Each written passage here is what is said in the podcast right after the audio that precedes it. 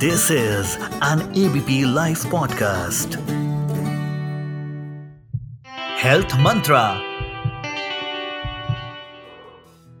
Osteoporosis यानी कि porous bones आज हम इसी बारे में बात करेंगे कि कमज़ोर हड्डियाँ क्यों होती हैं, कैसे होती हैं, कैसे हम इनको प्रिवेंट कर सकते हैं तो ऑस्टियोपोरोटिक बोन्स वो हैं जो कि वीक हैं अंदर से बाहर और वो थिन है स्पंज लाइक है और उनमें टेंडेंसी टू फ्रैक्चर सबसे ज़्यादा है। World over millions of people are being affected with osteoporosis और इसका नंबर बढ़ता ही जा रहा है। सबसे डरावनी चीज़ ये है कि इसके सिम्टम बहुत ही कम होते हैं और इसके बारे में पता कब चलता है? जबकि फ्रैक्चर हो जाता है। इसी बारे में अवेयरनेस क्रिएट करने के लिए हर साल हम वर्ल्ड ऑस्टियोपोरोसिस डे मनाते हैं। मेरा नाम है डॉक्टर नुपुर और आज मैं आपसे इन्हीं चीज़ों के बारे में बात करूँगी कि इसके क्या सिम्टम्स हैं, इसके क्या कारण हैं और कैसे हम अपनी बोन को हेल्दी रख सकते हैं। तो जैसा कि मैंने आपको बताया, इस साल का थीम जो ऑस्टियोपोरोसिस के बारे में अवेयरनेस क्रिएट करने का जो थीम है, उसका नाम है सर्व अप बोन स्ट्रेंथ मतलब हम अपनी बोन की हेल्थ को कैसे अच्छा मेंटेन करें, कैसे जल्दी डायग्नोस करें ताकि हमारी बोन स्ट्रेंथ बनी रहे। जैसे उम्र बढ़े, तब बोन डेंसिटी सही रहे और बोन का फ्रैक्चर या टूटने का रिस्क कम हो जाए। उन लोगों में आपने देखा होगा, जो बड़ी उम्र के लोग हैं, जब हल्का सा चोट लगने पर या बेंड होने पर या हल्की सी पैर फिसलने पर भी कई बार फ्रैक्चर हो जाते हैं, जो कि अनअवॉइडेबल हैं। और कभी कभी ये जानलेवा भी होते हैं कभी कभी इनमें सर्जरी की भी आवश्यकता पड़ जाती है। तो जो ब्रिटल बोन्स हैं, जो कि कॉफिंग से बेंडिंग से कई बार फ्रैक्चर हो जाती हैं, वो क्यों होती हैं? अगर हम देखें तो मेल और फीमेल दोनों में ही ऑस्टियोपोरोसिस का रिस्क है, पर ये फीमेल्स में कुछ ज़्यादा है। स्पेशली एशियन विमेन में या बड़ी उम्र की औरतों में या जिनका मीनोपॉज हो चुका है, सबसे ज़्यादा रिस्क उन्हीं लोगों में है। कुछ दवाइयाँ हैं, कुछ लाइफस्टाइल मेजर्स हैं हेल्दी डाइट के ऑप्शंस हैं, जो आपकी बोन हेल्थ को मेंटेन कर सकते हैं और बोन को स्ट्रेंथ को बढ़ा सकते हैं। तो हमें कैसे पता चले कि बोन लॉस का अर्ली साइन एंड सिम्टम क्या है?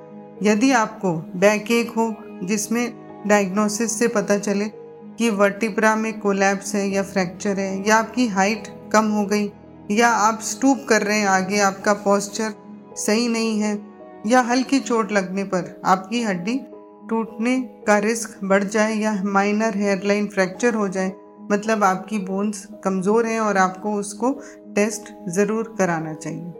अगर बोन की लाइफ को हम देखें तो हर समय वो रिन्यू होती रहती है। पुरानी बोन टूट जाती है और नई बोन बनने लगती है। जब आपकी उम्र कम है तो आपकी बॉडी नई बोन लगातार बनाती जाती है। इसी की वजह से आपका बोन मास बढ़ता जाता है। पर लेकिन 30 साल में आपका पीक बोन मास पहुँच जाता है। उसके बाद आपकी हड्डियाँ कमज़ोर होना शुरू हो जाती हैं और आपका रिस्क ऑफ़ ऑस्टियोपोरोसिस भी बढ़ता जाता है। किस उम्र में आपका बोन मास कम होने लगेगा, वो पार्टली इनहेरिटेड इनहेरिटेड है और दूसरा कि आप किस एथनिक ग्रुप के हैं। तो जितना अच्छा आपका बोन मास होगा, उतनी स्ट्रॉन्ग आपकी बोन्स होंगी, उतना लेस रिस्क होगा ऑफ़ ऑस्टियोपोरोसिस तो आप देखते हैं कि इसके रिस्क फैक्टर क्या हैं। किसको ये ऑस्टियोपोरोसिस हो सकता है? कुछ फैक्टर्स हैं जो कि हम चेंज नहीं कर सकते। जैसे कि आपका सेक्स तो हमने देखा कि औरतों में ऑस्टियोपोरोसिस का रिस्क कहीं ज़्यादा है एज कंपेयर टू मेल्स आपकी बढ़ती उम्र भी एक रिस्क फैक्टर है। अगर आप एशियन डिसेंट के हैं या आपकी रेस एशियन है तो भी आपको रिस्क ज़्यादा है। आपकी अगर फैमिली हिस्ट्री है तो भी आपको रिस्क ज़्यादा है। कुछ दूसरी चीज़ें, जैसे कि आपके हार्मोन लेवल्स भी डिटरमिन करते हैं कि आपकी बोन की स्ट्रेंथ कैसे होगी। तो वो फीमेल्स, जिनको मीनोपॉज हो चुका है या जिनको अर्ली मीनोपॉज है या प्री मेच्योर मीनोपॉज है, उनको भी इस चीज़ का बहुत रिस्क है। दूसरी, उसके अलावा यदि आपको थायराइड प्रॉब्लम है, चाहे वो अंडर एक्टिव थायराइड है, हाइपो या हाइपर थायराइड है तो भी आपका रिस्क ज़्यादा है। कुछ पैराथायरॉयड या एड्रीनल ग्लैंड के जिनको ट्यूमर्स हैं या वो हाइपर एक्टिव हैं, उनमें भी बोन लॉस ज़्यादा होता है। अब देखते हैं कि आपकी डाइट में क्या प्रॉब्लम है, जिसकी वजह से आपकी बोन वीक है। तो यदि आपका कैल्शियम इंटेक कम है, जो कि बोन की बेसिक रिक्वायरमेंट है आपकी विटामिन डी कम है तो भी बोन की ताकत कम होगी। आप खाने में हेल्दी फ़ूड का सेवन नहीं करते। या आपकी कोई सर्जरी हुई है, जैसे कि इंटेस्टाइनल सर्जरी जिसमें न्यूट्रिएंट्स कैल्शियम ये सब एब्जॉर्ब नहीं हो पाता तो उनमें भी इसका रिस्क बढ़ जाता है।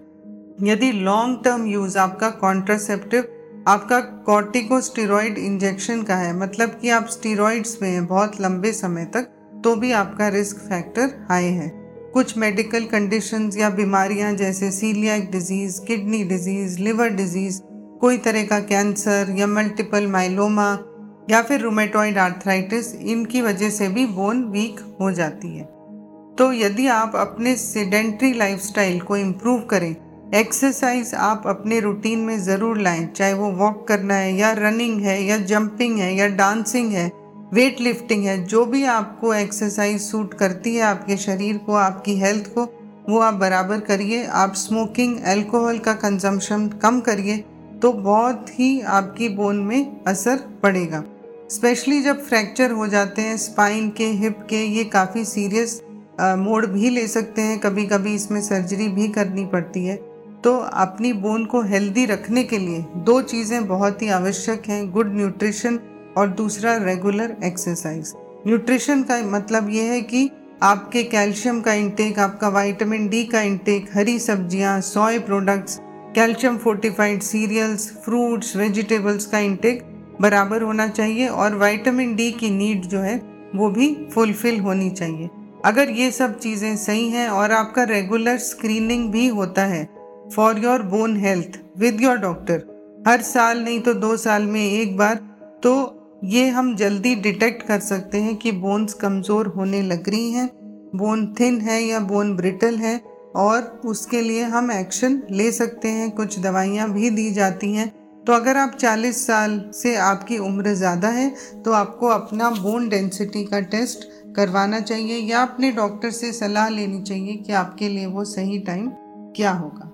आज के लिए इतना ही, फिर मिलेंगे। Thank you.